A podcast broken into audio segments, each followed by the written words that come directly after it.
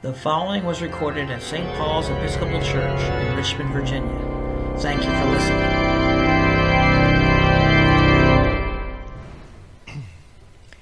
I did not sleep very well Friday night.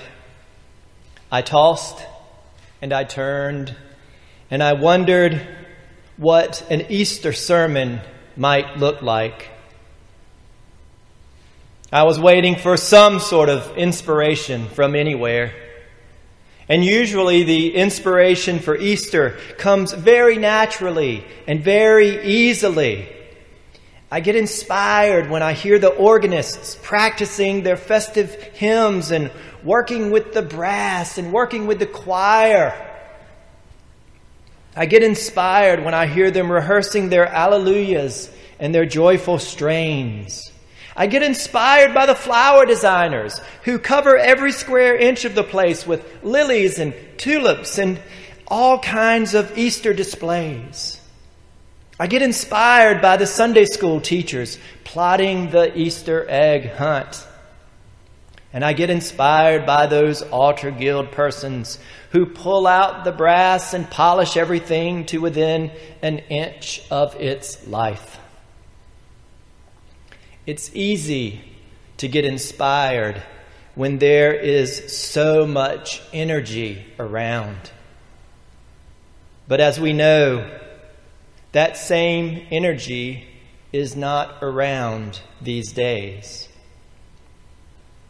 That's why I didn't sleep well Friday night, because I could not imagine what an Easter sermon would look like on this particular Easter. So I prayed. I prayed, God, in these strange times, what do you want your people to know about the resurrection? And then God corrected me. I don't know if this ever happens to you, but sometimes God edits my prayers. And this time, the Spirit led me to ask the question differently God, in these strange times? What do you want your people to feel about the resurrection? What do you want your people to feel about the resurrection? And I think that you and I know that there is a difference between knowing and feeling. If I want to know about the resurrection, I will read a dictionary of theological terms. So that's what I did. I turned to my dictionary of Episcopal terms, and there, beneath the restoration of things profane, was a definition of resurrection. The belief that Jesus was raised bodily from the dead by God on the third day after Jesus' crucifixion and burial, exalting him to the near presence of God in eternal glory. So that's awesome. It's a great definition of resurrection, but it doesn't really talk much to how we feel about it. So, how can we turn resurrection from something that we know to something that we feel? Well, let's turn to our scripture for today. We have to back up a little bit and remember that one week ago today, one week ago today, we read together the Passion of our Lord according to St. Matthew. Jesus was crucified. He breathed his last. There was an earthquake, and that centurion declared, Truly, this was God's Son. There were faithful women observing at a distance. And then there's a part that doesn't get too much attention. After taking him down from the cross, they put Jesus in a tomb and rolled a great stone in front of him. Okay, no big surprise. But the authorities, the authorities were afraid that Jesus' body would be stolen. Right? Why were they afraid that his body would be stolen? Well, because that might lead others to falsely believe that he was resurrected. And so the leaders ordered the guards to watch over the tomb, make it as secure as possible, Pilate says. So imagine, here we have a tomb with a very heavy stone rolled in front of it, and in front of that stone are guards guarding it. So Pilate made sure that nobody was going to get into that tomb. But Pilate did not make so sure that a body wouldn't get out of that tomb. Our story picks up this morning on that next day with Mary Magdalene and the other Mary. And evidently they did not sleep well that night either. Because they were going to visit the tomb in the early hours of the morning. And then they have their own Easter experience. We're told that an angel of the Lord comes bursting into the scene out of the sky. And then there's another earthquake, the second earthquake in three days. And this angel's garments were shining as white as any altar guild could have ever bleached them. The stone is rolled back. And then, get this the angel sits on it. I think that's the most peculiar line in all of Scripture. The angel sits on the stone, the one that's been protected by the guards. And now the stone is rolled away and the angel sits on it. And I kind of imagine that angel sitting there, kind of like this. Yeah, that's nothing. That stone was easy.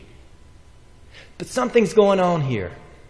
Something is going on here. And I think this angel sitting on that stone is a symbol of God's claiming of this day. It is God claiming, laying claim to this experience. It is God laying claim to the fact that nothing is going to prevent God from bringing life out of death.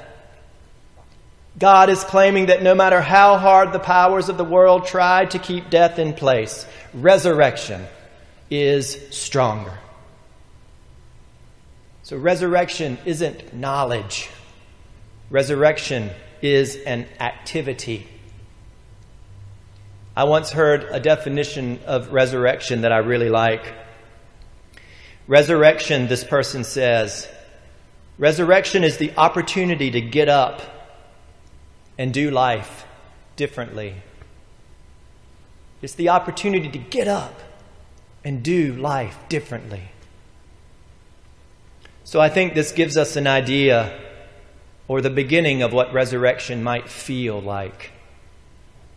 There's a particular feeling that we get when we're invited to do life differently. And I know you know what I'm talking about. There's a kind of combination of excitement and fear, and there's definitely a feeling of disorientation. There is a sense that in resurrection there's something to work out. And in the working out of it, we are given a new perspective, a new way of thinking, and a new way of traveling through the world. It may be that during the last few weeks, you have had a chance to feel resurrection. You have had a chance to follow your Lord as He leads you out and away from the tomb. During this strange time, you may have had an opportunity to try new things, to reconnect in old school ways with family and friends, to be in touch with what is really important, to reestablish your priorities, and to make decisions about what really matters. It's decision to do life differently resurrection is. When Jesus gets up on that morning and wiggles his toes and fingers and rubs his sleepy eyes, he does not stay in the tomb. He gets up and he leaves and he is on his way. And those women get a glimpse of resurrection. And what do they do? What do the women do when they see Jesus? They model how to feel resurrection. They cling to Jesus. They grab him and they worship him.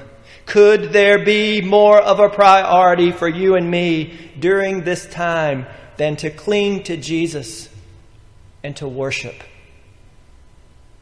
Could there be a better time to let the unimportant stuff fall away? Could there be a more important time to find what is truly the center of our being? They cling to Jesus. And then Jesus says, Go and tell others. Go and tell those others that I'm going to meet them in Galilee.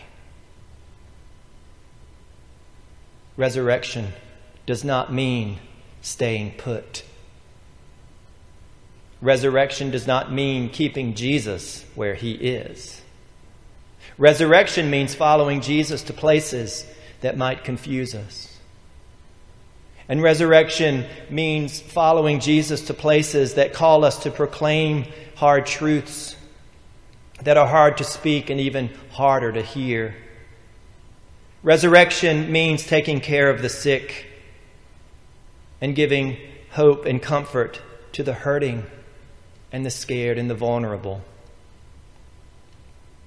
Where does Jesus lead the disciples today? Well, in just a few short verses, resurrection leads them. And they are led up to a mountain and these disciples see their resurrected friend, and they too worship him. And then Jesus gives them that great commission to be more, to make more disciples, to baptize, to teach, and to remember. To remember what? Oh, those words. Remember that I am with you always, unto the ages of ages. Resurrection is not about knowing, it is about feeling and trusting in God's leading. And in this case, the resurrection is a call to continue to tell people the good news that death is not the end, that the tomb does not get the final say, and that everyone, yes, everyone, has the opportunity to get up and do life differently. Today, we have been given an opportunity to do this Easter differently. And I miss desperately all of the energy and the activity and the preparation and the polishing and the flower arranging and the hundreds of people who would be filling this space right now. But do we really need all of that for resurrection to happen? No, we do not. Friends, I did not know that this would be what our first Easter together would look like. But it's not so important what we know or what we don't know. The importance lies in what we feel. I'm not so concerned that you know that much about resurrection, but I do want you to feel much about resurrection. And what is it that I want you to feel. I want you to feel the presence of Jesus in your life. I want you to feel his arms holding you when others cannot. I want you to feel his feet guiding you when all direction is lost. I want you to feel his attention upon you when you feel alone. I want you to feel His words speaking into your heart as He always has and does and said twice this morning do not be afraid. My friends, even though the pews are empty this morning, I still feel your spirit here today because I know where you sit. I know Mark sits over there, and Linda sits back there, and Bishop Spong and Christine and Ellen sit there, and Yvonne and Sonny, they sat over there.